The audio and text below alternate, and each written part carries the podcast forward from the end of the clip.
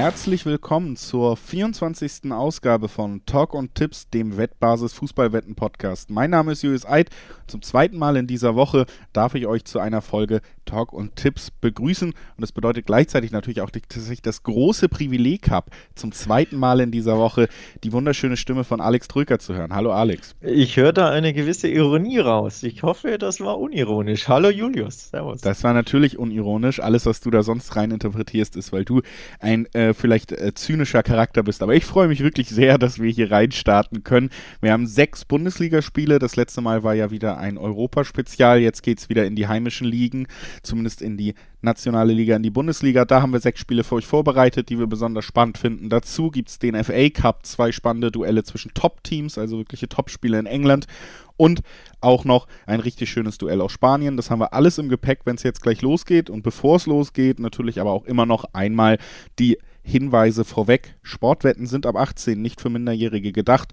Die Quoten, die wir hier nennen, die können sich jederzeit ändern, sind deshalb halt auch ohne Gewähr und ganz wichtig, Wetten kann Spaß, aber auch süchtig machen. Und wenn der Spaß bei euch mit dem Wetten vorbei ist, wenn es zum Problem wird, dann könnt ihr euch unter anderem an den Support der Wettbasis wenden, sei es per Live-Chat oder per Mail. Oder ihr geht auf spielen-mit-verantwortung.de. Auch da könnt ihr Hilfe bekommen. Und jetzt können wir reinstarten in ja, die reguläre Folge der Woche, Alex. Ich habe schon gesagt, jetzt geht es wieder in die nationalen Ligen. Es geht ja in diesen englischen Wochen so Schlag auf Schlag. Manche Spiele, die wir am Montag besprochen haben, die stehen sogar noch aus. Also für alle, die direkt reinhören, wenn dieser Podcast rauskommt, der Hinweis, Euroleague heute Abend am Donnerstag, wo wir aufnehmen, wird sogar noch gespielt. Da haben wir auch einige Tipps für euch noch im Gepäck, die eventuell noch aktuell sind.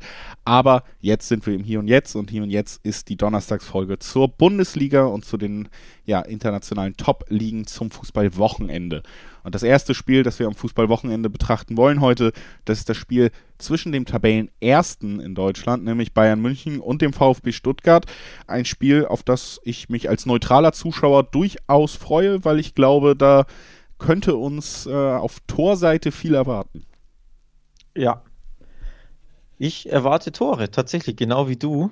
Ähm, die Bayern sind ja sowieso für Tore gut, die Stuttgarter auch. Und ich glaube, die Stuttgarter denen liegt es ja sowieso nicht so sehr unbedingt zu mauern und hinten drin zu stehen. Dementsprechend, die spielen sehr, sehr gerne mit offenem Visier. Das hat man auch im, äh, im Hinspiel gesehen. Das war auch schon sehr unterhaltsam. Und ich denke, ein ähnliches Spiel kann sich auch am Samstag wieder entwickeln. Ja, also das muss man, glaube ich, auch wirklich lobend erwähnen, dass bei all den Mannschaften, die hauptsächlich gegen den Ball arbeiten, die eine gewisse destruktive Ansätze verfolgen, dass da Stuttgart schon vom ganzen Spielansatz her ein relativ positiver Neuzugang in der Liga ist und sie haben es ja auch als Aufsteiger geschafft, sich jetzt in der Liga so zu positionieren, dass wir sie nächstes Jahr eigentlich sicher weitersehen werden. Sie sind im Moment auf Platz 8 mit 36 Punkten. Das heißt, selbst der europäische Wettbewerb noch nicht ganz abgeschrieben, abgeschrieben für die Schwaben. Vor allen Dingen, wenn eben Teams wie Mönchengladbach weiter schwächeln. Also das ist durchaus interessant, die Ausgangssituation von Stuttgart auch vor diesem Duell. Für Bayern, da ist die Ausgangslage relativ klar. Tabellenerster und auch den Abstand auf Leipzig am letzten Wochenende ausgebaut. Hinspiel ging übrigens, übrigens 3 zu 1 gegen, äh, für die Bayern aus, aber hätte auch locker anders ausgehen können. Wir erinnern uns äh, an die Szene, wo Manuel Neuer den Ball vertändelt hat und dann ganz kurz am Arm touchiert wurde und dann ja, da niedersegelte und den äh, Freistoßpfiff bekam. Ansonsten hätte Stuttgart da das zweite Tor geschossen. Also da, da war schon einiges drin. Stuttgart war da wirklich ziemlich nah dran, die Bayern sogar zu schlagen, auch wenn 1-3 natürlich im Nachhinein äh, komisch klingt für diese These. Aber ich fand, Stuttgart hatte wirklich große Chancen, da mit den Bayern mindestens einen Punkt abzuknüpfen. Im Hinspiel im Rückspiel bin ich mir nicht so sicher, auch wenn wir offensiv ähm, einiges erwarten vom VfB und erwarten können und auch ein tolles äh, Spiel erwarten können mit vielen Offensivszenen. Aber unterm Strich glaube ich, wird es eher schwierig für den VfB werden, weil er einfach hinten nicht so sicher ist. Und wenn du hinten nicht sicher bist in der Allianz Arena, tja, dann können wir uns denken, was so passieren kann der FC Bayern agiert halt gerade wirklich nach dem Motto, was mal den großen Konkurrenten in Anfang der 2000er so ausgezeichnet hat, die Bremer damals, nämlich einfach ein Tor mehr schießen, als man kassiert, dann gewinnst du auch jedes Spiel. Ja, das scheint eins Moment, wäre, ne? Oder mehr als eins mehr schießen, ja. natürlich, ja. Lewandowski weiter in herausragender Form lässt sich sicherlich auch nicht nehmen, hier alles dran zu setzen, weiter auf den Gerd Müller-Rekord Jagd zu machen. Dazu dann eben, ja, eine Offensive, eine Spielkontrolle, die schon aus dem zentralen Mittelfeld, aus der Qualität der Spieler resultiert, der eigentlich kein Bundesliga-Team lange standhalten kann, aber eben auch die wackelige Abwehr. Seit mittlerweile wieder neun Bundesligaspielen in Folge nicht zu null gespielt. Also das ist für die Bayern eigentlich ja untypisch. Ähm, da ist auf jeden Fall weiter so ein bisschen die Problematik des Teams und gerade die Stuttgarter haben ja schon gezeigt, erstens, dass sie es vom Ansatz her offensiv können und zweitens auch ja, dass individuell da einige richtig spannende Spieler sind, die jeder Mannschaft gefährlich werden können. Und deswegen gehe ich auch davon aus, sei es jetzt, ob es ein Silas ist oder der jetzt langsam Rising Star, über den lange gar nicht so richtig gesprochen wurde, nämlich Sasa Kalajdzic. Also da glaube ich, da sind Spieler dabei, die auch äh, die Wahrscheinlichkeit sehr, sehr groß machen, dass auch Stuttgart nicht das Team wird, was im zehnten Spiel dann das erste Team wird, was kein Tor gegen Bayern schießt wir werden viele Tore sehen, wenn man das alles zusammenfasst. Das, damit bin ich eingestiegen, da bin ich jetzt auch wieder bei dem Tipp. Ja, du hast Kalajdzic äh, angesprochen. Sieben Spiele in Folge hat er getroffen, damit den Vereinsrekord von Freddy Bobic äh, egalisiert. Und wenn er jetzt gegen die Bayern trifft, ist er eben alleiniger VfB-Rekordhalter mit acht Toren in acht aufeinanderfolgenden Bundesligaspielen. Also das ist ein Rekord, den er sicherlich im Visier haben wird, auch wenn es vielleicht nicht zugibt. Aber ich glaube, äh, jeder Spieler, wenn er die Chance auf so einen Rekord hat, will diese Chance natürlich ergreifen. Und ja, die Chancen sind gar nicht so schlecht gegen die Bayern, denn du hast es angesprochen, sie kassieren oft und gerne Tore. Das zu Null liegt ihnen überhaupt nicht. Auch gegen äh, Lazio wieder eins kassiert. Da ging übrigens unser Tipp auf, falls du dich erinnerst. Ja, in der letzten Champions League-Folge, da haben wir auch schon gesagt, Bayern gewinnt, kassiert aber dabei ein Tor. Das liegt tatsächlich auch in diesem Spiel wieder sehr, sehr nahe. Und wenn man da auf die Quote äh, guckt, diesmal nicht ganz so hoch. In der Champions League war es ja eine 220er, glaube ich, plus minus bei B-Win. Jetzt gibt es bei B-Win eine 1,95, wenn man eben sagt, Bayern gewinnt und beide Teams treffen. Das ist immer noch äh, interessant, die Quote, finde ich. Also lukrativ auch. Natürlich lukrativer als den normalen Dreiweg oder so zu, äh, anzusteuern, denn da ist natürlich die Quote bei 1,20, 1,25 im Schnitt. Also das 1, ist nicht 95, so lukrativ. 1,95 für einen Ausgang, der für mich fast vorgezeichnet ist. Also es gibt fast keinen anderen Ausgang, den ich mir bei diesem Spiel vorstellen kann. Deswegen finde ich das eine richtig attraktive Quote, wenn du das mit der Wahrscheinlichkeit, die ich diesem Ausgang zuschreibe, auch zusammentust. Auf jeden Fall wahrscheinlich der spannendste Tipp und der schönste Tipp, der mit diesem Spiel zu tun hat. Ich denke, ich füge nochmal ganz schnell die Over-Under oder Sache hinzu, auf die wir ja auch so ein bisschen zugesteuert sind. Die ist jetzt nicht so krass lukrativ, weil ja, selbst die, da weiß man mittlerweile, was Bayern alleine schon aufs Scoreboard bringt und da noch die Gegentore. Über 3,5 bringt eine 1,6er Quote. Also da so der Stand bei Over-Under. Ja, und Wer übrigens denkt, dass Kalajdzic äh, den Rekord aufstellt, also sprich ein Tor erzielt, findet bei BWin eine 4,0 vor. Also das ist schon auch ähm, ziemlich lukrativ. Ähm, ein Wort noch zum, zum VfB. Die müssen auf Mangala im, im Mittelfeld verzichten. Defensiver äh, Mittelfeldspieler, der ja einer der Entdeckungen der Saison ist, zusammen ähm, mit Endo da ja für Stabilität sorgt der fehlt aufgrund eines Muskelfaserrisses. Also das für mich tatsächlich auch ein Grund, warum ich ähm, ja, Tore der Bayern sowieso erwarte, aber tatsächlich sogar mindestens zwei, um ehrlich zu sein. Also ich glaube, Bayern wird zwei, drei, vielleicht sogar vier Tore schießen, weil ich nicht glaube, dass der VfB genug defensive äh, Waffen hat, um Lewandowski und Co. aufzuhalten, eben auch, weil Mangala fehlt. Ja, wenn man sich die letzten Ergebnisse der Bayern anguckt und wie die Offensive drauf ist, wie Lewandowski drauf ist, dann hast du ja auch alleine bei diesen Over 3,5 Tipps, die kannst du meistens schon fast nur mit den Bayern-Toren abrechnen. Also da ist auf jeden Fall eine Menge los im Moment wieder. Lass uns zum nächsten Spiel weitergehen. Nach den Münchnern gucken wir auf die Frankfurter. Die sind ja auch ja, sehr gut in der Liga unterwegs für ihre eigenen Verhältnisse, sind immer noch Vierter, also auf einem Champions League Platz. Es wird so ein bisschen enger, weil es nicht mehr ganz so brillant läuft wie bei ihrem großen Siegeslauf, der ja auch gegen die Bayern zum Beispiel noch einen Sieg eingebracht hat. Danach wurde es ein bisschen durchwachsener in der Liga, aber man hat auch im vergangenen Wochenende gegen Leipzig bewiesen, dass man überall mithalten kann, weil mhm. Leipzig ja nicht nur in der Tabelle das zweitbeste Team der Liga in dieser Saison, dass man da zumindest ein Remis mitnimmt, am Ende sogar die Chance hatte, das Spiel noch ganz zu drehen. Das ist auf jeden Fall wieder eine respektable Leistung gewesen. Jetzt geht es ja. gegen Union Berlin. Auch da muss man aber natürlich sagen, respektable Leistung. Die spielen ja auch noch um Europa mit. Und wer hätte das gedacht? Ja, nach wie vor erstaunlich. Sie hatten einen kleinen Zwischenhänger, die Unioner, aber jetzt absolut wieder ähm, ja, bisschen nach Europa gerobbt, also auf, auf Rang 7 aktuell. Dementsprechend zwei Punkte trennt sie von der Conference League, stand jetzt. Oder eben Rang 7 reicht sogar für die Conference League, wenn ähm, der BVB oder Leipzig den Pokal gewinnen. Also da ist alles drin, das, da klopft Union absolut ähm, zum Tor nach Europa. Und das ist herausragend nach wie vor. Also fünf Spiele erst verloren, muss man sich auch nochmal vor, vor Augen führen. Zum Vergleich Leverkusen sieben Niederlagen, der BVB neun und Union eben nur fünf. Das nur einfach, um diese starke Saison ja in, in Relation ein bisschen zu setzen. Also nach wie vor herausragend, was Union macht. Und jetzt quasi ähm, das Spiel gegen Frankfurt so ein bisschen die Entdeckung der Saison. Ne? Die Überraschungsteams der Saison treffen da aufeinander.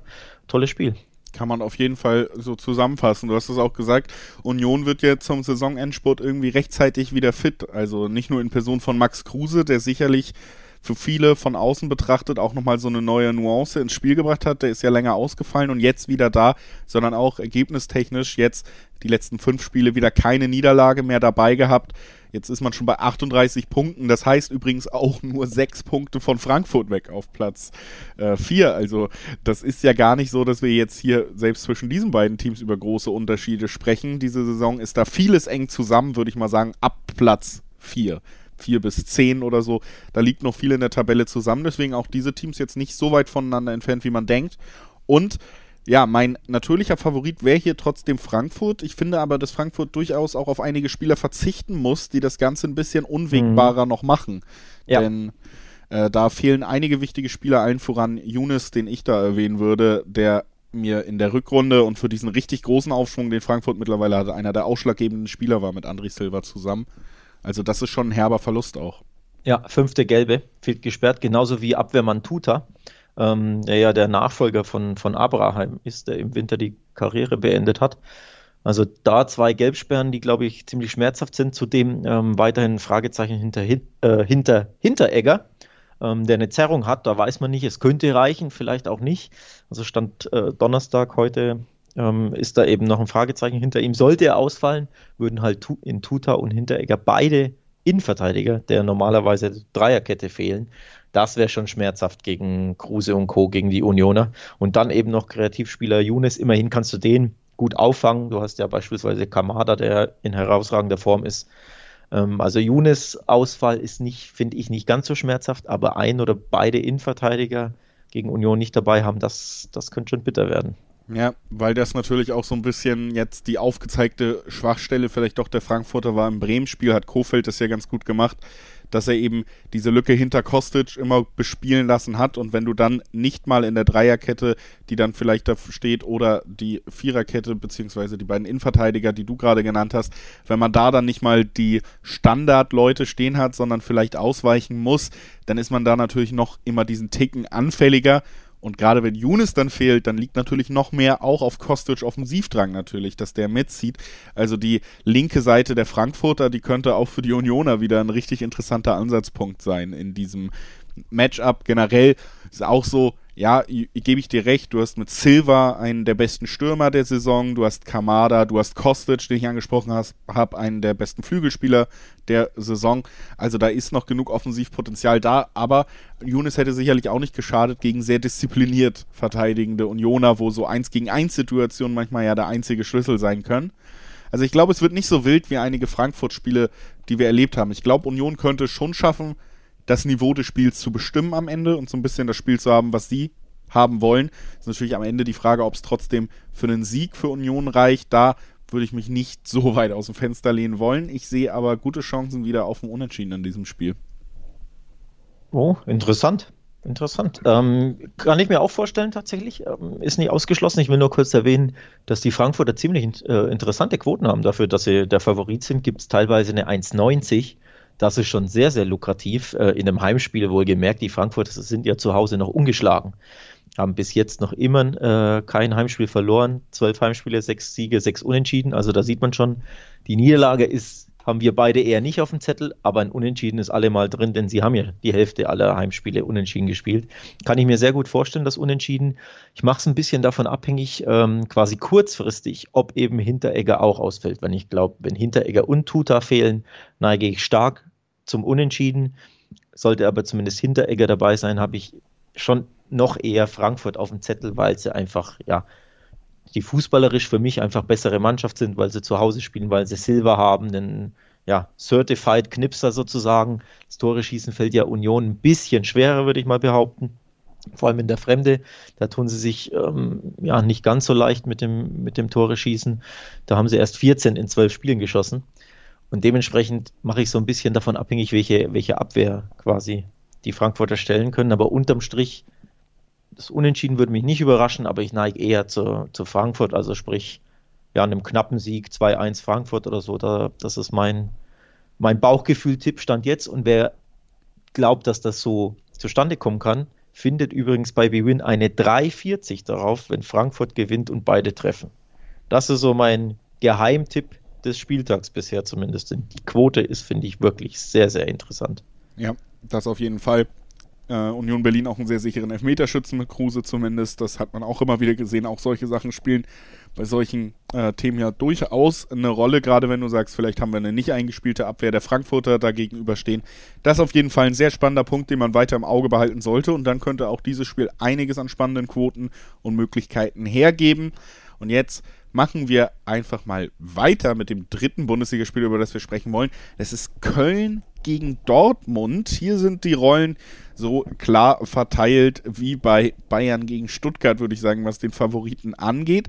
Aber wir hatten ein Hinspiel, in dem tatsächlich die Kölner gewinnen konnten und das ja schon sehr überraschend auch im Rückblick, denn Köln spielt keine gute Saison, wenn man ehrlich ist. Und dass sie da genau gegen Dortmund tatsächlich dann den ersten Sieg der Saison geschafft haben und damit, glaube ich, auch Markus Gisdol bis heute seinen Job erkauft haben, das, äh, das war schon sehr überraschend in der Hinrunde. Ja, das war überraschend. Ähm, für ein BVB ja, oder für ein aus Sicht des BVBs ja ein Grund, warum im Nachhinein der Kollege Favre entlassen wurde. Ich glaube, da, da hat diese Heimniederlage gegen Köln wirklich sehr, sehr viel ausgemacht. Natürlich ausschlaggebend waren dann das 1-5 gegen, ähm, gegen Stuttgart zu Hause, aber ich glaube, diese Kölner Heimniederlage, die ja davor kam, wenn ich mich richtig erinnere, die hat schon auch einen, ja, einen schlimmen Effekt auf Favres Jobsicherheit gehabt. Und im Endeffekt, ja, blickt man, wenn man auf die Dortmunder Saison zurückblickt, ja wirklich auch unter anderem eben auf diese beiden Heimniederlagen zurück. Ich glaube, da hat äh, Dortmund schon ein bisschen Revanchegelüste, auch wenn es wahrscheinlich niemand zugeben würde oder niemand so aussprechen würde. Aber ich glaube schon, dass man da sich gerne revanchieren möchte gegen den FC. Ja, die Ausgangssituation ist übrigens ähnlich. Markus Gisdol wackelt mittlerweile wieder gewaltig, auch bei den Kölnern. Wer da wissen möchte, wie gewaltig, wie groß ist denn die Chance, dass Markus Gisdol vielleicht schon nach diesem Wochenende gehen muss, wenn dieses Spiel nicht so läuft wie das Hinspiel, der findet da alle Infos auf wettbasis.com. Da gibt es einen schönen Artikel, der sich mit dem aktuellen Kölner Trainer und seiner Jobsituation beschäftigt. Guckt da gerne mal vorbei. Wir gucken derweil weiter auf dieses Spiel und da würde ich sagen, wie gesagt, die Ausgangslage ist recht klar. Dortmund ist ja auch in ganz ordentlicher Verfassung, wird allerdings weiterhin auf Jaden Sancho verzichten müssen. Das ist natürlich ein ja, herber Schlag, wenn du auf einen Spieler dieser Qualität verzichten musst. Du hast Fragezeichen hinter Marco Reus, der ja sehr brutal getroffen wurde im Spiel gegen die Hertha am vergangenen Wochenende. Also personell ist nicht alles so perfekt bei den Schwarz-Gelben, aber die Revanche steht im Raum, du hast es angesprochen, und ich halte sie auch für sehr realistisch, wenn man sich die Gemengelage anguckt, weil Köln beides nicht so richtig gut kann. Im Gegensatz zu Teams, wo Dortmund regelmäßig verzweifelt, ist Köln in der Verteidigung nicht so sicher, nicht so diszipliniert wie andere Teams aus der unteren Tabellenhälfte. Also Köln kassiert oft Gegentore. Auf der anderen Seite sind sie aber auch wahnsinnig ungefährlich in der Offensive. Das ist der größte Knackpunkt. Also ich glaub, kann mir fast nicht vorstellen, dass sie mehr als zwei, drei Situationen gegen Dortmund haben werden. Das hat auch die Hertha am vergangenen Wochenende nicht geschafft. Und wenn du da nicht erfolgreiche Nadelstriche setzen, Nadelstiche setzen kannst, dann ist das Spiel eigentlich im Vorhinein verloren. Ja, absolut. Ähm, Köln übrigens erst äh, zwölf Heimtore. Das ist nicht sonderlich prickelnd. Ähm, das zeigt schon, mit fußballerisch ähm, haben sie enorme Probleme. Wir besprechen das ja wir besprechen das ja quasi Woche für Woche, dass wir da zumindest fußballerisch sehr, sehr enttäuscht sind vom FC. Ähm, ich glaube, man kann auch hier wieder in dem Spiel ganz klar erwarten, es gibt einen Favoriten, das heißt, der FC igelt sich hinten ein, wird mauern, wird irgendwie versuchen, ab und zu einen Konter zu setzen. Und das gelingt in der Regel mehr schlecht als recht. Ähm, dementsprechend, ich erwarte nicht so viel, fußballerisch natürlich wie immer nicht so viel vom FC. Und dadurch, dass der BVB ja mittlerweile in sehr, sehr guter Form ist, in sehr guter Verfassung, sehr viel Selbstvertrauen hat, rechne ich tatsächlich mit einem, mit einem Favoritensieg, der womöglich, könnte ich mir gut vorstellen, sogar klar ausfällt.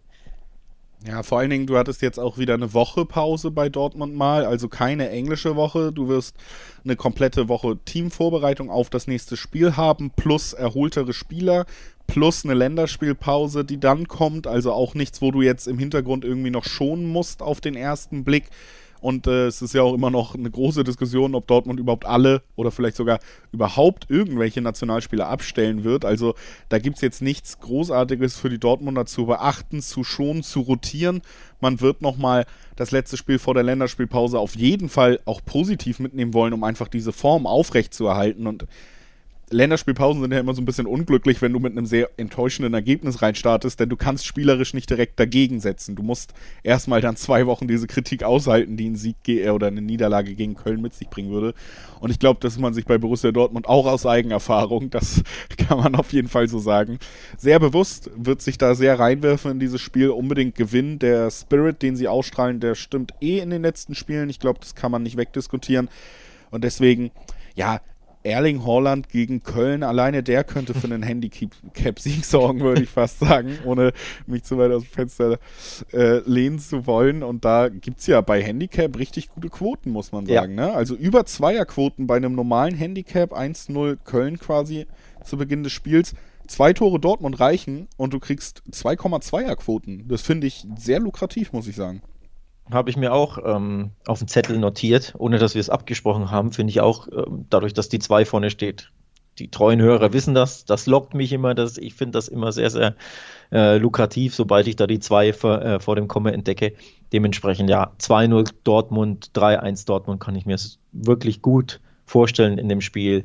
Dementsprechend neige ich auch stark zum Handicap, denn der normale Dreiweg-Tipp auf Dortmund ist mit 1,45 okay aber jetzt nicht so überzeugend hoch. Ne? Ähm, dementsprechend ja, neige ich schon auch stark zu diesem Handicap-Tipp, weil er eben so lukrativ ist von den Quoten her. Ja, und weil er auf jeden Fall auch von allem, was man über dieses Spiel sagen kann, Sinn macht. Also ist jetzt nicht natürlich nur die Quotenjagd oder so, sondern wir haben uns ja beide ausgetauscht. Wir tendieren da auch beide eh in Richtung des Favoriten und Favoritensieg. Das hat mir auch schon öfter bedeutet. Handicap-Tipps kann man sich durchaus mal anschauen und mit dieser Strategie sind wir auch schon oft gut gefahren auch in der Champions League. Kleiner Verweis. Du hast es gesagt, beim Bayern-Spiel lagen wir richtig, beim City-Spiel lagen wir auch richtig mit dem Handicap-Sieg. Gesagt, klarer Favoritensieg, Handicap. Da hatten wir auch recht. Bei jedem Champions League-Tipp hatten wir recht, Alex. Ich wollte es nochmal sagen, ich habe es im Blick. Äh, allen vier oh. haben wir was Richtiges vorhergesagt. Moment, Moment, da muss ich kurz dazwischen grätschen. Bayern hat nur 2-1 gewonnen, das war kein Handicap. Ähm, mein nee, Tipp bei war City bei, war Handicap und bei Bayern, ja, ja, bei, der Tipp, den hast du eben schon erwähnt, dass genau. mehr, mehr Tore fallen als 2,5. Ne? Ach so, okay. ja. Mein Tipp war ja Bayern äh, gewinnt und kassiert ein Gegentor. Genau. Äh, deinen habe ich jetzt nicht mehr am Schirm. Ja, das war der über 2,5 Über 5. Ja, gut, dann, dann war es also, richtig. Dann habe ich wir waren da sehr gut unterwegs. Aber ich merke schon, du möchtest uns gerne loben. Ich möchte uns ein, einfach gerne loben. sei, sei, dir ungenommen. Ja, sehr gut. Es gibt, wir kommen mal zu Teams jetzt, aber wo wir gerade uns gelobt haben, wo ich sagen würde, da gibt es wenig zu loben. Also wir machen jetzt mal den Break. Wir nehmen unser Lob mit und gucken mal auf Teams, wo es wenig zu loben gibt, nämlich Schalke und Gladbach. Oh Gott, Beide, ja, in ihren Verhältnissen sehr schlecht unterwegs. Obwohl man bei den Schalkern mittlerweile wahrscheinlich neue Superlative finden muss, was denn überhaupt ihre Verhältnisse sind. Jetzt wieder die Rangnick-Posse um eine geheime Gruppe im Hintergrund, die ja lustigerweise auch immer noch im Raum steht, so ein bisschen. Rangnick will ja vielleicht nicht nur Sportdirektor, sondern auch Trainer machen. Also eventuell zählst du hier gerade den fünften Trainer der Saison, nämlich Gramozis, den du geholt hast, um mit ihm eventuell in der zweiten Liga arbeiten zu können. Nach zwei Spielen wieder an. Es ist und bleibt ein Trümmerhaufen. Gladbach nicht ganz so zertrümmert, aber auch in einer schwierigen Situation weiter mit Marco Rose. Die Erfolge, die die emotionale Enttäuschung ausgleichen könnten, bleiben komplett aus. Und auch da ist die Stimmung schlecht. Deswegen, ja, wer schafft denn so einen kleinen emotionalen Befreiungsschlag aus deiner Sicht? Ja, um das aufzugreifen, ich glaube, Schalke ist institutionell einfach ein Chaosclub und Trümmerhaufen. Und bei Gladbach liegt äh, ja das Selbstvertrauen in Trümmern sozusagen, um, um diese Metapher, um dieses Sprachbild mal ein bisschen aufzugreifen. Ähm, das ist so die äh, Ausgangslage. Also bei Schalke stimmt nichts und bei Gladbach stimmt fußballerisch, sportlich, ergebnistechnisch wenig, aber zumindest jetzt am Wochenende gegen Schalke muss es doch mal wieder klappen. Weil ansonsten ja, verzweifle auch ich an diesem Verein, mit dem ich ja emotional eigentlich nichts zu tun habe. Aber es ist ja wirklich erstaunlich, wobei man auch sagen muss, gegen City hatte ich die schlimmsten Befürchtungen nach 20, 25 Minuten und sie haben sich ja trotzdem noch achtbar aus der Affäre gezogen. Also sie lagen 0-2 hinten und dann blieb es glücklicherweise beim 0-2. Denn stell dir vor, sie hätten da ihr 0-5, 0-6 oder so kassiert und danach sah es ja aus nach 20, 25 Minuten. Ja. Boah, dann hätte der Kollege Rose, dessen ja, Job aktuell eh nicht leicht ist und der keine schöne Zeit durchmacht, dann hätte es richtig unbequem werden können. Also nochmal eine Steigerung zur aktuellen, äh, ja, schlechten. Ja, schlechten finde ich auch generell. Also, dass du gegen City rausfliegst im Moment ist ja keine Schande. Wir werden auch noch über City sprechen, aber dafür haben sie sich ordentlich verkauft immer noch und diese Klatsche verhindert, die dann die Stimmung richtig, richtig schlecht gemacht hätte. Wenn man am Ende 2-0 gegen Manchester City im Moment verliert, da dreht dir alleine keiner einen Strick draus. Natürlich wäre die Sensation perfekt gewesen, um irgendwie die Emotionen zu drehen, aber es war jetzt auch nicht das ausschlaggebende Ding. Anders gesagt, aber gegen Schalke nicht zu gewinnen in dieser Saison für die Gladbacher, egal wie schlecht die Form ist, in dieser Gemengelage, da würde ich mich aus dem Fenster lehnen und sagen, das könnte dann sehr, sehr gut Marco Roses letztes Spiel an der Seitenlinie ui, sein. Ui, ui. Das kannst du nicht mehr unbedingt einfangen gerade, also wenn Schalke wirklich gewinnt, ist es sein letztes Spiel, da würde ich mich fast festlegen.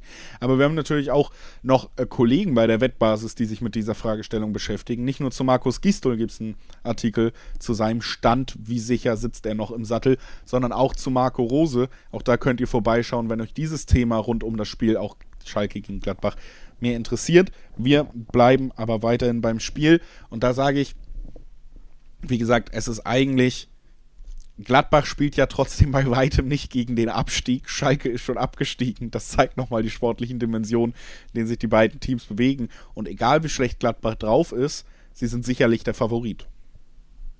Sie müssen der Favorit sein. Ähm, also sie sind es natürlich von den Quoten her und alles, aber sie müssen, müssen das auch so angehen. Und also alles andere als ein, ein Sieg. Und zwar nicht nur irgendwie ein erschummeltes 1-0 in der 87., sondern wirklich ein ja auch ein überzeugender Sieg, also vom Auftritt her muss ja jetzt kein 3-0, 4-0, 5-0 werden, aber einfach ne, ein, ein souveräner Sieg, der dir einfach ein bisschen Selbstbewusstsein, ein bisschen den, diesen, diesen Automatismus zurückbekommt, dein, dein Selbstverständnis ein bisschen aufbaut.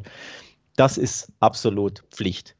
Ähm, das muss man erwarten, das muss auch Gladbach von sich erwarten, das muss auch der Anspruch sein. Und so ein bisschen schlägt sich das, finde ich, auch in den Quoten nieder, denn obwohl Gladbach seit Wochen dermaßen schlecht drauf ist, gibt es immer noch eine im Schnitt 1,45, 1,50 auf den Auswärtssieg. Das spricht ja auch eine recht klare Sprache. Mhm. Dass, da, dass hier die Quoten nicht, nicht höher sind, erstaunt mich sogar ein bisschen, muss ich ehrlich sagen. Ja, also ich finde es tatsächlich auch immer noch sehr, sehr um, ähm, krass in Richtung Gladbach. Und es macht es natürlich so ein bisschen spannender, zumindest so Gedankenspiele anzustellen. Ja, ist da vielleicht nicht doch ein Unentschieden drin, weil das mit 4,5 natürlich sehr hoch bewertet ist. Schalke-Sieg wäre bei 7er Quoten, also das ist schon wirklich heftig. Und ähm, ich finde, es gibt zumindest ein gutes Argument, auch ja, sich durchaus Sorgen um die Gladbacher in diesem Spiel zu machen. Und das ist nämlich, dass sie jetzt wieder unter der Woche gespielt haben. Ich habe es in den letzten Podcasts schon angesprochen, wenn es um Gladbach ging. Hinten raus wirken sie konditionell auch mehr als angeschlagen. Auch das spielt auf den ersten Blick schon eine große Rolle, warum die Ergebnisse im Moment nicht stimmen. Und dass man jetzt auch wieder dieses Champions League-Spiel noch unter der Woche hatte, das könnte weiterhin dafür sorgen, dass man eben auch nicht topfit gegen die Schalke antritt. Bei den Schalkern wiederum die Frage, ja, inwieweit kann der Trainer, wenn jetzt schon wieder die nächste Diskussion und der große Trubel passiert ist, das Team dann wirklich stabilisieren? Wenn diese ganze Diskussion nicht gewesen wäre, wenn es sein drittes Spiel wäre, steht nicht in Frage, hätte ich ihn mehr ausgerechnet sogar als jetzt wieder in diesem ganzen Diskussionskram. Also es ist schwer, sich das ja zurechtzulegen. Ist Favorit, aber ich sag mal so, wer richtig Lust auf Risiko hat, der kann vielleicht sogar auf die doppelte Chance Schalke schauen. Weil da gibt es immer noch zwei Siebener-Quoten auf doppelte Chancen. Das ist natürlich zwei von drei Ausgängen. Es ist riskant, auf jeden Fall. Aber ich würde es tatsächlich nicht ausschließen an diesem Wochenende. Da, dass Schalke 0 zu 5 in Wolfsburg am letzten Wochenende verloren hat. Und zwar richtig Wolfsburg ist eine der formstärksten Mannschaften der Liga. Möchte Gladbach ich nur noch mal erwähnen. Ich möchte es nur noch mal erwähnen, denn es ist ja nicht so, als hätte Schalke irgendwie gut dagegen gehalten und 0-1 oder so verloren. 0-5 und es ging ja wieder nichts. Also es war ja komplett. Ne? Du, Schalke. Die Frage ist bei diesem Spiel für mich einfach, wer ist gerade schlechter? Nicht, wer ist gut. Also das sind beide nicht. Weiß ich nicht. Möchte ich ein bisschen dagegenhalten mit dem äh, Hinweis auf Gladbachs Leistung, nicht Ergebnis, sondern Leistung in Augsburg, die ja alles andere als schlecht war. Sie haben einfach in der Anfangsphase wieder ihr Tor nicht gemacht, Elfmeter verschossen. Das ist ja auch immer so ein, so ein, so ein mentales Ding, ne? dass du dann ja in diese Negativspirale reinkommst, wenn du dann auch noch die Riesenchance aufs 1-0 hast und dann den Elfer verballerst, einen Meter neben dem Tor übrigens auch. Ne? Auch das spielt ja so ein bisschen eine Rolle danach. Äh, Neuhaus, Riesenchance verballert und dann ähm, kassierst du ähm, das Gegentor. Aber die Leistung an sich war ja nicht schlecht in Augsburg. Das wird mir ein bisschen zu sehr von dir ausgeblendet. Und deswegen kann ich mir nicht vorstellen, so schwach wie Schalke ist, dass Gladbach hier ja, eine Niederlage kassiert, sowieso für mich tatsächlich nicht vorstellbar, egal wie, wie schlecht Gladbach man, ähm, aktuell ist. Gut, aber die Annahme, dass Gladbach nicht gut drauf ist, basiert ja jetzt nicht nur auf dem Spiel gegen Augsburg, sondern auf zehn nee, Spielen nee, ohne Sieg ja in der Liga. Ne? Logisch. Also das ist natürlich äh, trotzdem klar, stimmt das auch. Gegen Augsburg hat man am Ende nicht schlecht ausgesehen. Hat Hoffenheim aber übrigens gegen Schalke auch gar nicht und die haben 4-0 verloren gegen die Schalker. Also es ist alles offen. Wir sind uns auch nicht ganz einig. Das ist ja auch mal wieder schön, dass wir so ein bisschen hier richtig diskutieren. Ne? Die letzten Male waren wir uns so einig, ja, ein bisschen genau. eingegroovt. Da braucht man auch mal so einen Bruch. Und äh, den machen wir jetzt auch und gehen zum nächsten Spiel und gucken auf Hertha gegen Leverkusen. Das ist ja fast ähnlich eigentlich wie die Konst es ist das abgeschwächte Schwa Schalke gegen Gladbach. Leverkusen steht noch ein bisschen in der Tabelle besser da als Gladbach, ist aber ähnlich formschwach unterwegs und die Kritik am Trainer wächst und die Hertha an den eigenen Ansprüchen gemessen im Moment Relegationsplatz auch richtig schlecht unterwegs in dieser Saison, nur eben nicht ganz so schlecht wie die Schalker. Also eigentlich haben wir hier das ja Enttäuschungsduell 2.0. Ja, dass die Hertha auf dem Relegationsplatz steht, muss man, finde ich, einfach nochmal erwähnen, weil das schon wirklich ja, fast schon außergewöhnlich ist. Damit hätte niemand gerechnet. Hier Big City Club, der wollte, äh, Club wollte eigentlich ne, in die Top 6 und jetzt ist er in den Bottom 3 unten angekommen und punktgleich übrigens mit Mainz, das auf dem direkten Abstiegsplatz steht. Also es ist wirklich brenzlig für die Hertha. Das muss man einfach nochmal erwähnen, weil ich habe das Gefühl, das kriegt nicht jeder so wirklich mit. Ne? Nee, du redest Gefühl immer über Mainz, die rankommen, du redest über ähm, Schalke, die so schlecht sind, aber die Hertha ist in sehr, sehr, sehr großer Gefahr und man hat immer noch im Hinterkopf, ja gut, am Ende schaffen sie es irgendwie, aber das ist schon eine heiße Phase jetzt für Hertha. Mhm. Und jetzt gegen Leverkusen eben, da bist du zumindest auf dem, auf dem Papier schon mal nicht der Favorit, auch wenn Leverkusen natürlich auch wieder nicht so gut drauf ist. Aber nichtsdestotrotz bist du Außenseiter, das zeigen auch die Quoten. 3,50 im Schnitt gibt es auf die Hertha, das sind sehr lukrative Quoten. Auf Leverkusen sind sie natürlich verständlicherweise auch nicht sonderlich hoch. Da gibt es Zweierquoten im Schnitt, das zeigt schon auch auf. Ja, allzu viel muss man den Leverkusen dann auch nicht zutrauen. Also es spricht vielleicht von den Quoten her ein bisschen für ein Unentschieden. Und auch ich neige da dazu, weil ich glaube, die ähm, Berliner werden da wirklich alles reinhauen in dieses Spiel. Dada war sehr unzufrieden mit dem Auftritt beim BVB nach dem, nach dem Spiel da in seinen Interviews, das klar und deutlich gemacht, da hätte er sich mehr gewünscht. Und ich glaube, der wird tatsächlich ein bisschen das Feuer wecken in der Mannschaft. Und die Mannschaft weiß natürlich auch, dass gegen diese ja, angeschlagenen, taumelnden Leverkusen was drin ist. Ich glaube, das wird man auf dem Platz sehen. Hat Dardai tatsächlich ja auch offen schon verkündet, über dieses Spiel gesagt, dass man in der jetzigen Situation gegen, also gegen Leverkusen in das Spiel geht, um das Spiel zu gewinnen. Also sich nicht nur der Situation in der Tabelle bewusst ist, sondern auch der Form von Leverkusen und dass er selber offensiv kundgetan hat, dass man hier alles daran setzen wird, drei Punkte sogar mitzunehmen. Und Leverkusen ist natürlich auch einfach in der Position, wo sie schon oft verunsichert wirken. Es gibt auch unglückliche Niederlagen, ähnlich wie bei den Gladbachern, da hattest du ja auch das Augsburg-Spiel erwähnt, aber es passt einfach nicht mehr so richtig. Das liegt natürlich auch an Personalproblemen. Da sind sie hart getroffen immer noch. Beide Benders fehlen wieder. Wir haben Fosu Mensa, der ja eigentlich geholt wurde, weil man Personalprobleme hat, der direkt für die komplette Saison jetzt ausfallen wird. Also da hat man einfach auch Pech. Das kann man nicht bestreiten. Was man auf dem Platz am Ende sieht, ist wahrscheinlich auch Produkt davon, ist aber eben auch einfach im Moment nicht sonderlich berauschend. Und ja, auch Radetzkis Ausfall wie gesagt, der, der kostet schon viel, weil einen weiteren Torwart auf diesem Niveau haben sie einfach nicht. Ich würde sogar sagen, wenn man alles zusammenfasst, vielleicht Torwart auf ordentlichem Bundesliga-Niveau haben sie eben sonst nicht in der Hinterhand. Und das kostet natürlich auch immer wieder Punkte. Ja, ähm, vor allem gegen, gegen Teams und in Spielen, wo du eigentlich mit drei Punkten rechnen musstest. Also du, man muss das einfach sich nochmal vor Augen führen. Gegen Mainz nicht gewonnen, gegen Augsburg nicht gewonnen, gegen Freiburg verloren zu Hause und gegen Bielefeld auch verloren. Das waren die vier der letzten fünf Spiele.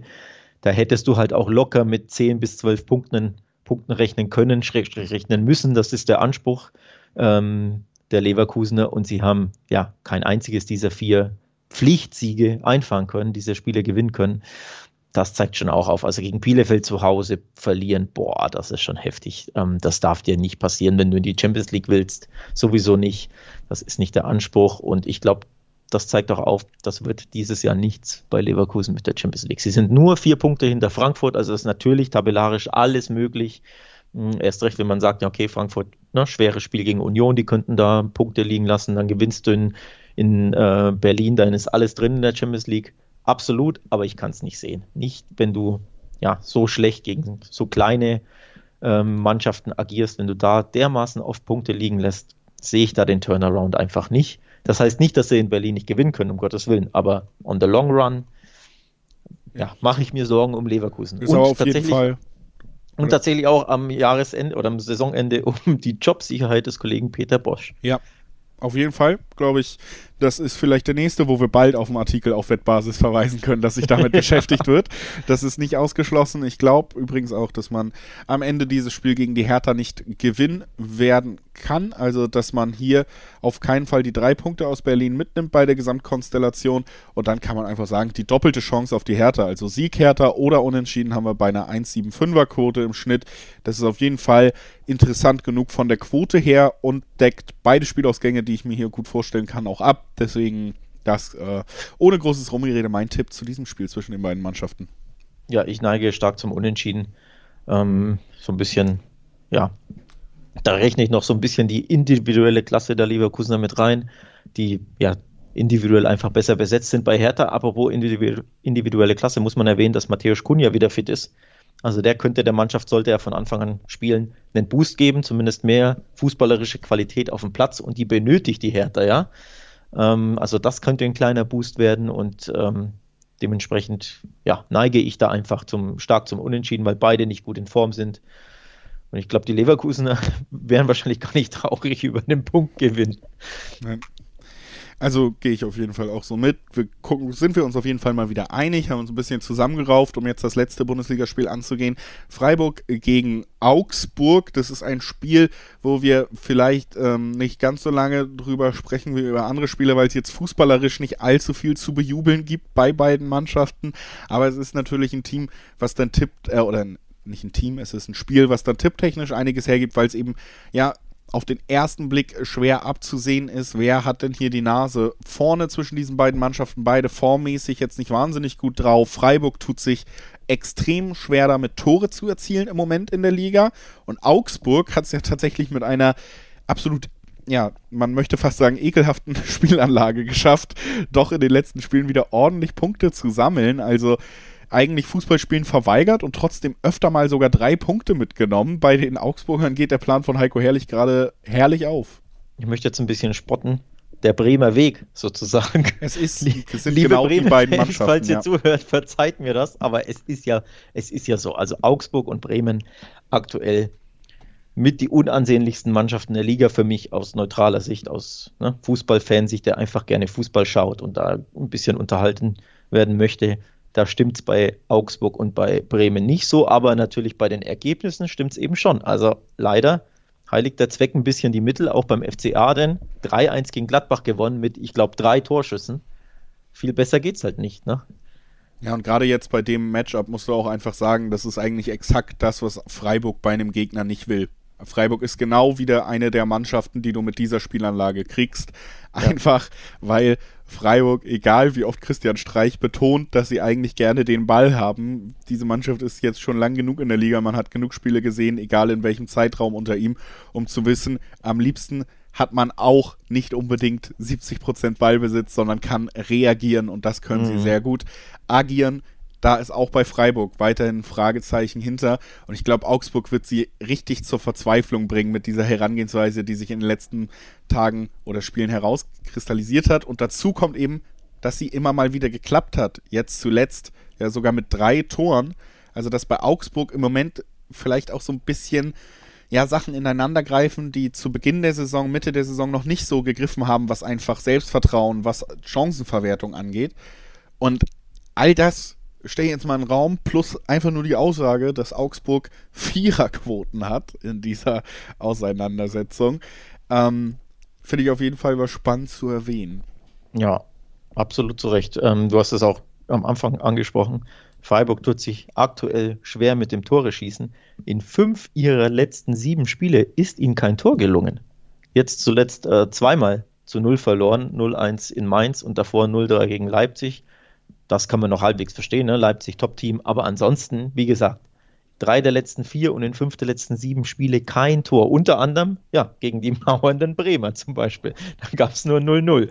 Ne? Oder auch gegen Union Berlin gab es nur 0-1. Also das zeigt schon auf, gegen Mannschaften, die defensiv kompakt stehen, die selber sagen, den Ball könnt ihr haben, macht mal, kann sich Freiburg tatsächlich schon schwer tun. Da, da sprichst du Wahres an und genauso eine Mannschaft ist Augsburg und aus dem Grund, ja, sollte man nicht allzu viele Tore erwarten. Ähm, das ist so mein Tipp. Also beim Over-Under könnte man gerne mal aufs Under 2,5 schielen. Ähm, da gibt es 1,80er, 1,85er Quoten im Schnitt plus minus, sowas um den Dreh. Und das hat seine Berechtigung, behaupte ich mal. Ja, 1,80er, 1,85er Quoten gibt es übrigens auch bei der doppelten Chance X2. Also das würde dann nicht nur den Augsburg-Sieg, sondern sogar das Unentschieden, vielleicht sogar 0-0, auch das durchaus vorstellbar bei dieser Konstellation. Du hast das Bremen-Spiel angesprochen. Das ist eigentlich eine sehr gute Blaupause auf den ersten Blick. Also auf jeden Fall im Bereich des Möglichen und da 1,8er, 1,9er Quoten. Jeder, der diesen Podcast hört, selbst heute habe ich schon erwähnt, weiß, die doppelten Chancen, die mag ich ganz gerne, wenn die Quoten mhm. noch recht attraktiv sind, weil es eben zwei von drei Ausgängen abdeckt und man trotzdem noch eine Belohnung bekommt dafür, dass man eigentlich sicher spielt. Finde ich immer eine schöne Kombi. Aber ja, das sei nochmal in den Raum gestellt. Ansonsten, wie gesagt, das Matchup nicht äh, glücklich für die Freiburger, die auf den ersten Blick besser dastehen in der Tabelle, die hier aber einen Gegner erwarten, der sie durchaus vor Herausforderungen stellen dürfte. Und die aber trotzdem Favorit sind, möchte ich auch nur anmerken. Also es gibt trotzdem eine 1,95 auf den, auf den Favoritensieg, also auf den Heimsieg, teilweise bei ja. äh, Bet365 und Co. Also das kann man schon auch mitnehmen, wenn man sagt, ja, irgendwie ein 1-0, 2-1 Freiburg ist ja trotzdem alles andere als unrealistisch. Also äh, es klingt ja so, als würden wir das Ding gar nicht zutrauen. Ne? Das, dem dem das möchte ich so entgegentreten. Ähm, es, Freiburg ist schon der Favorit. Also auf dem Favoritensieg gibt es schon auch interessante Quoten. Ja. Ja, auf jeden Fall auch eine Erwähnung wert. Lass uns äh, ja, jetzt den Sprung wagen. Deutschland haben wir hinter uns gebracht. Äh, wir haben es mal wieder alleine an den Konstellationen gemerkt, an dem, was es zu sagen gab. Es ist natürlich mit Abstand die attraktivste Liga, die diese Welt zu bieten hat. Aber wir gucken nochmal auf so unattraktive Paarungen vom Namen her in England, wie zum Beispiel Everton gegen City oder Leicester gegen United. Aber spätestens äh, jetzt höre ich die Ironie aus, dein, aus deiner Stimme raus. Ja, guck mal, da schließen wir schon den Kreis zur Anmoderation.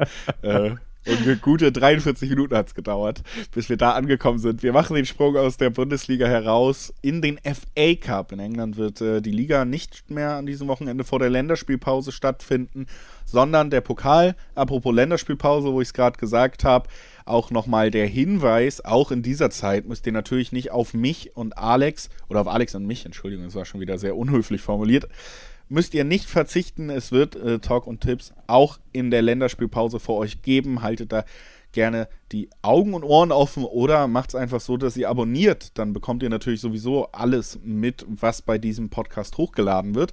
Das, der Verweis auch noch und jetzt endlich nach England, FA Cup. Ich habe es gesagt, das erste Spiel siebter gegen erster, wenn man auf die Tabelle der Premier League guckt. Everton gegen das alles überstrahlende Team Europas im Moment auch wenn England und Europa sich vielleicht nicht mehr ganz so äh, das Synonym sind, äh, Manchester City ist der Gegner von Everton.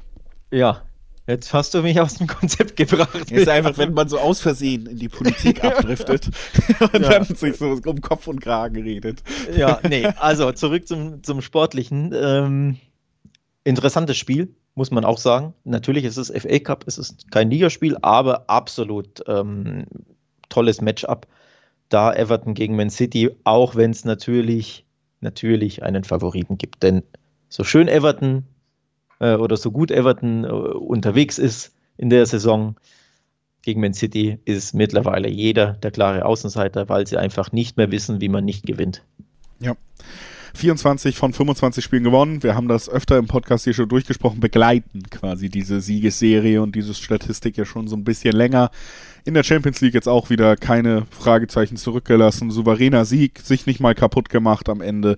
Und weiter in die nächste Runde. Ilkay Gündogan in herausragender Verfassung, bester Torschütze der Citizens in dieser Saison, hat auch gegen Gladbach das entscheidende 2 zu 0 dann am Ende erzielt. Und Everton auf der anderen Seite ja, auch nicht schlecht unterwegs in der Saison, Platz 7, aber glaube ich auch das Minimum der Erwartungen. Man hat ja im vergangenen Sommer durchaus investiert. Ancelotti kam in der laufenden letzten Saison und hat dann einen Sommer bekommen, wo er durchaus Wunschspieler bekommen hat. Alan, den er noch aus Napoli-Zeiten kannte und haben wollte. Er hat James Rodriguez, glaube ich, zur dritten Trainerstation, wo er aktiv ist, bekommen, seinen absoluten Lieblingsspieler. Da wurde für ihn investiert und das natürlich mit dem klaren Ziel Europa da wollen wir angreifen. Top 6 in England. Das ist unser Ziel mit Ancelotti und mit diesen Investitionen. Und da ist man halt gerade so am Rande dieser Erwartungen. Also spricht auch nochmal dafür, dass es jetzt nicht berauschend, überraschend gut für Everton läuft in dieser Saison. Ne? Ja, trotzdem würde ich die Saison nicht, nicht kleinreden wollen. Also ich finde das schon ähm, ganz okay, was Everton macht bisher. Wir waren ja zwischenzeitlich auch Dritter, Vierter, wenn ich mich nicht täusche. Also von daher, ja, sie haben nicht mehr diese super-mega-Form, das stimmt. Ähm, zuletzt gab es ja gegen Chelsea und Burnley Niederlagen, also ein bisschen hoch und runter, ne? Mal, mal eine Niederlage, mal ein Sieg, so ein bisschen. Also gegen, gegen äh, Liverpool haben sie zum Beispiel ja auswärts gewonnen im Derby. Das muss man ja auch einfach nochmal erwähnen. Das hat ihnen einen Schub gegeben, aber dieser Schub hat nur ein Spiel gedauert. Gegen äh, Southampton wurde gewonnen, danach gab es wieder zwei Niederlagen in Folge. Also so wirklich konstant sind sie aktuell nicht. Und im Endeffekt in der Liga zu unkonstant, um da wirklich äh, ja, Champions League Hoffnung zu haben, auch wenn es nur fünf Punkte hinter Chelsea sind. Aber da musst du einfach ein bisschen konstanter sein. Und dann ist die nächste Chance natürlich international spielen, eben der FA Cup. Ne? Wenn du den gewinnst, zack, spielst du wieder Euroleague. Ja. Von daher ist die Chance da schon jetzt auch groß, zumindest über diesen Weg ähm, international zu spielen nächstes Jahr, was ja ganz klar das Ziel ist. Sagen wir es anders, die Chance wäre groß, wenn der Gegner nicht Manchester City ist. Meiner Meinung nach macht es die Chance nämlich zu null, dass der Boah. Gegner Manchester City ist. Zu null? Okay, also, nee, da, da gehe ich nicht mit. Da, doch, doch, ja, doch. Ähm, es, es, ist ja nach wie vor ein Pokalspiel. Ne? Es ist nach wie vor ein Pokalspiel und gerade in den englischen Pokalspielen hat auch Pep mit Manchester City bewiesen, dass ihm das durchaus wichtig ist. Nationale ja, Wettbewerbe im Gegensatz zu Herrn Klopp nimmt äh, Pep immer ja, ernst und äh, will da natürlich alle Rekorde auch brechen. Man wird hier eine top motivierte City-Mannschaft vor der Länderspielpause sehen und man ja, wie gesagt, damit das stärkste Team, das es in Europa im Moment gibt. Wenn City in der schwächeren Verfassung wäre, dann würde ich Everton per Konter so Außenseiterchancen zugestehen, aber es würde mich sehr überraschen, wenn dieses Everton, was wir in den letzten Wochen gesehen haben, der siebte der Tabelle, wirklich die Mannschaft ist, die City einen Titel kosten kann. Das kann ich mir im Moment nicht vorstellen. Deswegen. Ja, und auch die Wettanbieter können sich das offenbar nicht vorstellen. Denn, und das finde ich erstaunlich, die Quoten auf den Heimsieg von Everton liegen bei fast 9,0 der ein oder andere Wettanbieter hat sogar die 9 vorne, aber meistens sind so 8,50, 8,70, 8,80 ungefähr. Also Wahnsinn auf den Heimsieg, wohlgemerkt. Ja. Das ist ja trotzdem der siebte Englands, na, nicht der Tabellenletzte. Und es ist ein Pokalspiel. Also das finde ich schon erstaunlich, aber offenbar, ja, sehe nur ich das so, denn du gibst ja den Wettanbietern im Endeffekt recht. Du hast Absolut. ja gesagt, die Chance liegt bei null. Die Chance liegt bei null und ihre Torausbeute wird am Ende bei null liegen. Das ist mein Tipp zu diesem okay. Spiel. Wir haben 1-8er-Quoten bei beide Teams treffen Nein. Warum die nicht besonders hoch ist oder so in der Mitte liegt, wenn man normalerweise auf diese Sachen guckt, warum die Quote sogar höher dafür ist, dass beide Teams treffen, das liegt einfach daran, dass Manchester City mit Abstand die beste Defensive der Insel stellt und mittlerweile wieder Spiele so dominiert, dass der Gegner seltenst überhaupt in die Lage kommt, einen Torabschluss zu bekommen. Und dann natürlich haben sie auch noch einen sehr guten Torhüter zusätzlich zu dem Ganzen. Da funktioniert im Moment alles. 1,8er Quote für mich eine durchaus lukrative Quote trotzdem. Da wird sich Everton die Zähne ausbeißen, auch in diesem Spiel, wie es so, so viele andere Teams gemacht haben in dieser Saison. Das ist mein Tipp zu ja. Everton gegen City. Und wer diesem Tipp folgen möchte, dem gebe ich, gebe ich den Tipp, bei BWin gibt es auf Man City Gewinn zu 0 eine 2,30. Da haben wir wieder die berühmte 2 vom Komma, die mir so gefällt. Also das, ähm, ja, mein Tipp zum Tipp sozusagen von Julius. Das ist eine perfekte Ergänzung. So muss man im Team funktionieren. Alex äh, ergänzt meinen Tipp. Haben wir auch nicht immer in diesem wir nicht immer, nee. aber äh, im Moment, es läuft ja auch einfach so harmonisch zwischen uns. Da möchte ich direkt den Schwung mitnehmen, sagen, lass uns nochmal aufs zweite FA Cup Spiel schauen, was wir uns rausgesucht haben. Das ist auf jeden Fall ähnlich, ja, vielleicht sogar, also ist es wahrscheinlich sogar spannender, wer das Spiel für sich entscheiden kann am Ende. Wir sprechen Absolut. nämlich gegen Dritter, gegen Zweiter aus der Premier League Tabelle. Wir sprechen über Leicester gegen United. Und ähm, das sind beides Teams, die auch in der Liga jetzt wieder so ein bisschen Schwung aufnehmen konnten, zusätzlich zu ihrer Tabellenposition, die ja generell schon für sie spricht. Beide die letzten beiden Spiele nach so schwankenden Leistungen wieder gewinnen können, bisschen in die Spur zurück. Und jetzt gibt es das direkte Duell. Ja, übrigens äh, interessant bei, bei Manchester United, die letzten vier Spiele in der Liga kein Gegentor kassiert. Ja. Das möchte ich hier statistisch mäßig ein bisschen heraus ähm. Gegen Crystal Palace war natürlich das Ergebnis unterm Strich enttäuschend. 0-0 nur ne, beim, beim Tabellenzwölften. Das ist nicht genug. Auch wenn es natürlich, ja, sie werden in die Champions League einziehen. Meister werden sie sowieso nicht mehr. Sie können das Unentschieden natürlich verschmerzen, aber unterm Strich 0-0 bei Crystal Palace ist nicht genug. Aber eben die Null steht halt hinten. Davor gegen West Ham 1-0 gewonnen. Davor übrigens bei besagten Manchester City 2-0 geschlagen. Da in dem unbesiegbaren oder dem unbesiegbaren, vermeintlich unbesiegbaren Manchester City. Das war ein absoluter Coup. Und davor gegen Chelsea 0-0. Auch damit konnte die Mannschaft sehr, sehr gut leben. Gegen ja, Tuchels unüberwindbare äh, Abwehrmaschine. Ähm, von daher, die Form ist nicht schlecht, aber natürlich ab und zu ein bisschen zu viele Unentschieden. Und um jetzt den Bogen zu spannen zu, zum FA Cup-Spiel, ich kannte mir sehr gut vorstellen, dass am Ende dieses Spiels erneut ein Unentschieden bei rumspringt, sprich wir ein bisschen Verlängerung bekommen. Durchaus möglich.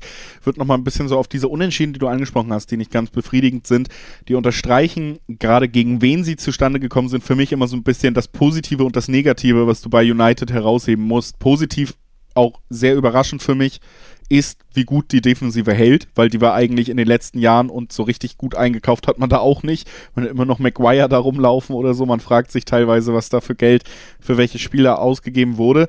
Und die hat er richtig stabilisiert bekommen, Trainer Ole Gunnar Solskjaer. Also das ist wirklich schon überraschend gut in dieser Saison. Damit habe ich vorher auch nicht gerechnet, dass man sich so gut hinstellt. Aber offensiv ist es weiterhin auch so, und das muss man auch sagen, dass man mehr eine Kontermannschaft ist, mehr auf Umschaltmomente setzt, als auf Spielkontrolle, wie es dann eben der nächste Schritt für ein Top-Team ist. Und das erklärt vielleicht auch, warum man gegen Crystal Palace am Ende nicht das Tor erzielt und gegen Manchester City schon. City bietet dir dann doch mal die Ballgewinne, die hohen Ballgewinne, die Umschaltmomente. Crystal Palace lässt dir den Ball und da ist United nicht auf dem Niveau anderer Spitzenteams. Das ist hm. Die Ausgangslage für United in dieser Saison. Bei Leicester muss man sagen, kann man ähnlich sagen, liegt auch sehr viel natürlich in der Konterstärke, wenn du einen Jamie Vardy auf dem Feld hast. Und äh, deswegen auch da ähnliche, ähnliche Ausgangssituation, die natürlich ja. auch wieder nahe liegt. Unentschieden, ja. Ähnliche Spielausrichtung sehe ich tatsächlich auch so. Ich glaube, beide ähm, schalten lieber um, als dass sie ne, den Gegner mit Tiki-Taka zermürben, wie es City eben macht. Ähm, das stimmt schon. Ich möchte aber auch noch kurz erwähnen, auch wenn es natürlich kein Ligaspiel ist, aber Man United ist auswärts in der Liga immer noch ungeschlagen. In 15 Spielen. Ein ganzes Kalenderjahr lang haben sie auswärts nicht verloren in der Premier League. Das ist herausragend. Und auch wenn es ein FA Cup-Spiel ist, klar, da gelten diese Gesetze der Liga normalerweise nicht, zumindest in Deutschland. Ich weiß gar nicht, wie es in England gibt, ist, ob es da irgendwie äh, so einen Spruch gibt, aber man muss es einfach äh, auf dem Schirm haben, dass United auswärts sich einfach wohler fühlt als zu Hause. Warum sollte das im FA, Cup nicht auch sein, logischerweise? Ähm, und dementsprechend, ja, würde ich, ich tippe eher aufs Unentschieden. Also ich kann mir das Unentschieden sehr, sehr, sehr gut vorstellen, aber wenn man eben diese Auswärtsform von United auf dem Schirm hat, sollte man schon auch auf die Quoten von United blicken, die bei 2,40 im Schnitt im Dreiweg liegen. Das ist schon auch sehr, sehr lukrativ. Ich finde die Quoten, wenn man die im Dreiweg anguckt, nämlich 2,4 bei United, 2-9 bei Leicester mhm. und das Unentschieden dann eben in der Mitte mit den 3-5. Die bilden auch ganz gut ab, wie ich auf dieses Spiel blicke. Also so leichter Vorteil United aufgrund der Auswärtsstärke, aufgrund der insgesamt ja auch, sieht man auch in der Tabelle, doch leicht besseren Saison immer noch und der Tatsache, dass Leicester durchaus immer noch mit Verletzungen zu kämpfen hat bei wichtigen Spielern. Also Wadi ist wichtiger als je zuvor, weil eben auch so Spieler wie Barnes oder so in den letzten Spielen, die wichtig waren, dann ausgefallen sind. Also das sind so Sachen, wo ich auch den United diesen leichten Vorteil zugestehe. Unentschieden, wie gesagt, lukrative Quote 3-5 und ähnliche Spielausrichtung in der Tabelle dicht beieinander, ähnliche Saison gespielt. Würde ich alles mit dir mitgehen. Dazu aber auch sagen, für mich vertretbar, United hier die Favoritenrolle zuzuschustern und wer dann glaubt, Mensch, United gewinnt das Ding irgendwie mit einem Torunterschied, das trotzdem für eine 2-4er-Quote auf jeden Fall auch spannend genug, um das nochmal zu erwähnen und äh, zu besprechen in diesem Podcast. Ne? Übrigens, das erste Aufeinandertreffen in der Liga gab es äh, Ende Dezember. Das endete in Leicester City 2 zu 2. Also unentschieden. Ja. Das Ein weiterer so Punkt für, ich habe dir doch schon recht gegeben. Du musst mich doch nicht noch.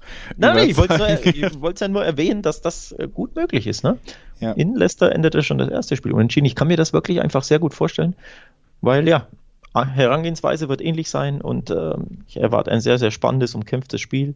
Vielleicht gibt es ein bisschen Verlängerung. Wäre doch auch was Schönes.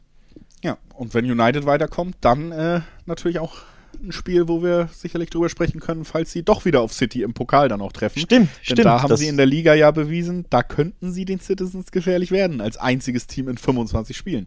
Ja. Also ja. da hängt auch einiges Spannendes noch dran. Und äh, wir machen jetzt weiter, obwohl Alex ja sich schon die ganze Zeit heute, finde ich, durch äh, berauschende Kompetenz ausgezeichnet hat in diesem Podcast, kommen wir jetzt auch noch zu seinem Spezialgebiet. Also es kann eigentlich nicht mehr besser werden für Alex Tröker, der sich gerade freudestrahlend äh, ja, bereit ist für seinen Einsatz, wenn wir endlich nach Spanien gehen. La Liga, Real Sociedad gegen Barça, Barcelona, ein Verein im Aufwind, auch wenn es das Champions League ausgab. Ja, ist das jetzt deine, deine Überleitung an mich? Ja. ja. Barcelona im Aufwind. Okay. Greife ich auf, indem ich sage, auswärts im Aufwind und in La Liga auch im Aufwind und zwar herausragend im Aufwind. Ähm, 17 Ligaspiele in Folge ist der FC Barcelona nun schon ungeschlagen in Spanien. Also die Hinspielpleite in, äh, gegen PSG in der Champions League absolut ausgeklammert. Ähm, dieses 1-4 war ein typischer Ausrutscher im Nachhinein, denn in La Liga sind sie ja, im Dampfwalzen-Modus, ähnlich wie Manchester City, dein heißgeliebtes Manchester City, dass du hier das möchte ich hier lobst. bitte nicht so stehen lassen. Aus emotionaler Sicht kann ich das nicht unterschreiben. Ich möchte auch nicht, dass sich das irgendwo festsetzt. Aber nee, ich wollte wollt nur darauf hinaus, dass wir loben die ganze Zeit City und äh, sprechen in, immer, wenn wir sie besprechen, diese, diese tolle ähm, Form an und diesen tollen äh, Lauf. Und Barca hat eben auch einen sehr, sehr tollen Lauf, auch wenn ich glaube, drei Unentschieden, zwei oder drei waren dabei, aber eben 17 Spiele ungeschlagen in der Liga. Das ist schon richtig stark. Und vor allem auswärts ist das richtig stark. Acht Auswärtssiege in Folge gab es in Spanien. Das ist herausragend gut. Dementsprechend kommt da einiges zu auf Real Sociedad am Wochenende. Real Sociedad ja generell ein Team, über das haben wir schon ein paar Mal gesprochen, weil es sich eben auch oben in der Tabelle tummelt, sehr gut in die Saison gestartet und seitdem gab es ja immer wieder mal so ernüchternde Ergebnisse. Ich würde sagen, dass auch zuletzt jetzt die Ergebnisse nicht so herausragend waren, obwohl ich finde schon zum Beispiel das 1-1 gegen Real Madrid, die ja auch sehr gut in Form sind, ein beachtliches Ergebnis ist, was nochmal unterstreicht, man kann da mitspielen eben mittlerweile auch in der oberen Tabellenhälfte an guten Tagen. Ähm, also Kurzer das, Einwurf, da führten sie bis zur 90. in Madrid. Also hätten um ein Haar sogar gewonnen. Das macht natürlich in der ersten Bewertung dann so ein Punktgewinn deutlich bitterer, als er sein müsste ja. vorm Spiel. Wäre es wahrscheinlich was gewesen, was man lieber mitnimmt, als dann bei diesen mhm. späten Ausgleichstreffern. Das auf jeden Fall. Zu Barca muss man einfach sagen, egal wie viel da auch drüber diskutiert wurde und wird, Barca hat ein Spieler, der ganz besonders ist, und das ist Lionel Messi. Und dieser Aufschwung, den du ja gerade in Spielen, in Ergebnissen dargelegt hast, der zeigt sich eben auch bei Messi, es einfach zu sagen, 14 Tore in den letzten 10 Ligaspielen, in 9 der 10 letzten Ligaspiele getroffen. Das ist etwas, was vielleicht kein anderer Spieler kann, Weil, Vielleicht Lewandowski noch bei den Bayern, aber oder das zählt nicht. Ja? Also ich, ich wollte gerade nur sagen, Messi ist in ja. Topform in der Liga ja, wieder. Ja. Messi beweist einfach auch, dass so ähm, Gerede darüber, dass er nicht mehr ansatzweise irgendwie auf dem Niveau von früher ist oder so, dass das Quatsch ist. Und selbst wenn es der Fall sein sollte, dann ist das Niveau, was er jetzt hat, immer noch ausreichend genug, um der beste Spieler der Liga zu sein. Und den hat Barca wieder in ihren Reihen. Ja, immer noch in ihren Reihen, nicht wieder. Ne? Ja. ähm, ja, man muss aber trotzdem ein bisschen über, also bei aller Lobhudelei äh, Barsas, wir wollen ja auch ein bisschen das, das, Spiel einschätzen und die, und die ja, Möglichkeiten, die sich da so bieten. Und wer eben aber glaubt, dass Barca hier das gewinnt, weil sie einfach so super drauf sind, findet tatsächlich auch sehr, sehr interessante Quoten. Vor 1,90 bis 2,0 gibt der Schnitt her im Dreiweg auf den Barca-Sieg. Das ist schon ziemlich gut. Aber es ist auch ein ziemlich schweres Auswärtsspiel. Auch das sollte man einfach erwähnen. Also es wird wirklich nicht leicht. Das ist ein, ja, eines der schwersten Auswärtsspiele für Barca, denn sie haben eine ja, kleine schlechte Serie im, im Anueta, also im, im Stadion Real Sociedad. Da fühlen sie sich nicht immer ganz so wohl. Da hatten sie immer wieder Probleme. Ähm, das sollte man auch auf dem Schirm haben. Und natürlich Real Sociedad ja eins der, eines der besten Mannschaften äh, La Ligas, die eben erst zwei Heimniederlagen kassiert haben. Also dementsprechend, die sind schwer zu schlagen. Barca fühlt sich nicht immer so wohl ähm, in San Sebastian. Auch das sollte man so ein bisschen mit einkalkulieren. Ja. Form, Kaderqualität, da kommt trotzdem für mich genug zusammen, um zu sagen, dass ich hier Barca definitiv favorisiere in diesem Aufeinandertreffen und das dann eben in Kombination mit einer Zweierquote auf den FC Barcelona in sehr, sehr guter Ligaform. Das reicht mir dann tatsächlich, um zu sagen, da finde ich den Dreiweg schon sehr interessant bei diesem Spiel. Bleibt deswegen auch dabei, dass ich sage, ich glaube schon, dass äh, man hier diese Zweierquote auf Barca sehr gut mitnehmen könnte, dass das sehr, sehr wahrscheinlich ist, dass wir hier den neunten Auswärtssieg in Folge das äh, zehnte von elf Ligaspielen, wo Messi treffen wird, wahrscheinlich auch. Also das kann ich mir schon sehr gut vorstellen, deswegen will ich da gar nicht weiter in die Tiefen abtauchen, wenn die Quoten im Dreiweg schon so interessant sind. Tja, da, du machst es dir jetzt leicht, ne? Nee, die Quoten sind einfach, die Quoten sind, sind interessant dafür, dass Barca so gut drauf ist, aber tatsächlich, ich könnte es mir auch vorstellen, das ist jetzt so ein bisschen der, der Pessimist in mir, der ne, ein gewisses Fable für diesen Verein hat. Da ist man ja ab und zu manchmal ein bisschen pessimistischer. Ähm, ich könnte mir vorstellen, dass sie irgendwie, also Real Sociedad irgendwie Barca unentschieden abtrotzt. Das würde ich absolut nicht ausschließen. Ähm, das nur so nebenbei, denn es wäre nicht das erste Mal in der Saison. Sie haben ja in der Supercopa auch ähm, gegeneinander gespielt. Da ging das Spiel in die Verlängerung und da sogar ins Elfmeterschießen. Also das endete 1 zu 1. Und da hat man schon gesehen, die Mannschaften können sich schon auf Augenhöhe begegnen. Ja, also ich will, will auch gar nicht so tun, als wäre es jetzt der Tabellenletzte, gegen den Barca spielt. Nur, ähm, wie gesagt, für mich Quote plus Favoritenrolle, beides aussagekräftig genug, um sich eben dann am Ende dafür zu entscheiden dass du da vorsichtig bist und dass du natürlich auch gegen Ende des Podcasts nochmal Richtung Unentschieden tendierst. Das kann ich beides verstehen und kennen wir ja auch schon von dir, ähm, dass das letzte Spiel so ein bisschen in diese Richtung Also die, die, doppelte Chance, wer, wer so ein Angsthase ist wie ich, wer auf Nummer sicher geht, die könnte man sich ja mal angucken, X2. Ne? So ja. zum Abschluss auf seinem Tippschein eine eher kleinere Quote, aber eben eine eher sichere Sache ähm, mitnehmen für die Angsthasen unter euch. Ja, also damit lehnt man sich dann sicherlich nicht zu weit aus dem Fenster. Das kann man auf jeden Fall sich auch mal angucken, wenn man da ganz, äh, ja, oder nicht ganz, aber relativ sicher vorgehen möchte so zu 100 Prozent vorhersagen kann man es äh, natürlich nicht, aber wir haben uns wieder einmal die größte Mühe gegeben, das korrekt äh, zu tun. Äh, wir haben das am Anfang der Woche in dem Champions League Spezial gemacht. Wir haben es jetzt wieder fürs Fußballwochenende gemacht und noch einmal auch hinten raus der Hinweis, wir werden es auch wieder für die Länderspielpause tun, also auch die Nationalmannschaften. Da müsst ihr nicht ohne unsere Tipps auskommen, was in diesen Spielen passieren könnte. Da freuen wir uns natürlich auch sehr drauf, wenn wir uns dann wieder hören, dass wir nicht so eine lange ja. Pause machen müssen. Also Voraussichtlich schön. Mitte der nächsten Woche. Also Dienstag, Mittwoch planen wir mal da ein paar Länderspiele in, äh, ins Visier nehmen. Da gucken wir mal, wie wir das strukturieren und was wir da alles für Spiele besprechen. Es sind ja drei Spieltage. Da muss man gucken. Ähm, aber ja, ihr könnt damit rechnen. Dienstag, Mittwoch, roundabout, gibt es den nächsten Länderspiel-Spezialpodcast. Irgendwas wird es geben. Das steht außer Frage. Und wir freuen uns darauf, euch da wieder zu hören. Wir freuen uns natürlich auch, euch zu lesen. Deswegen nochmal der Hinweis, dass Feedback gern gesehen ist an podcast.weltbasis.com, einfach per Mail. Da könnt ihr eure Gedanken sehr gerne loswerden. Und jetzt wollen wir es auch nicht länger strecken. Die Spiele sind besprochen.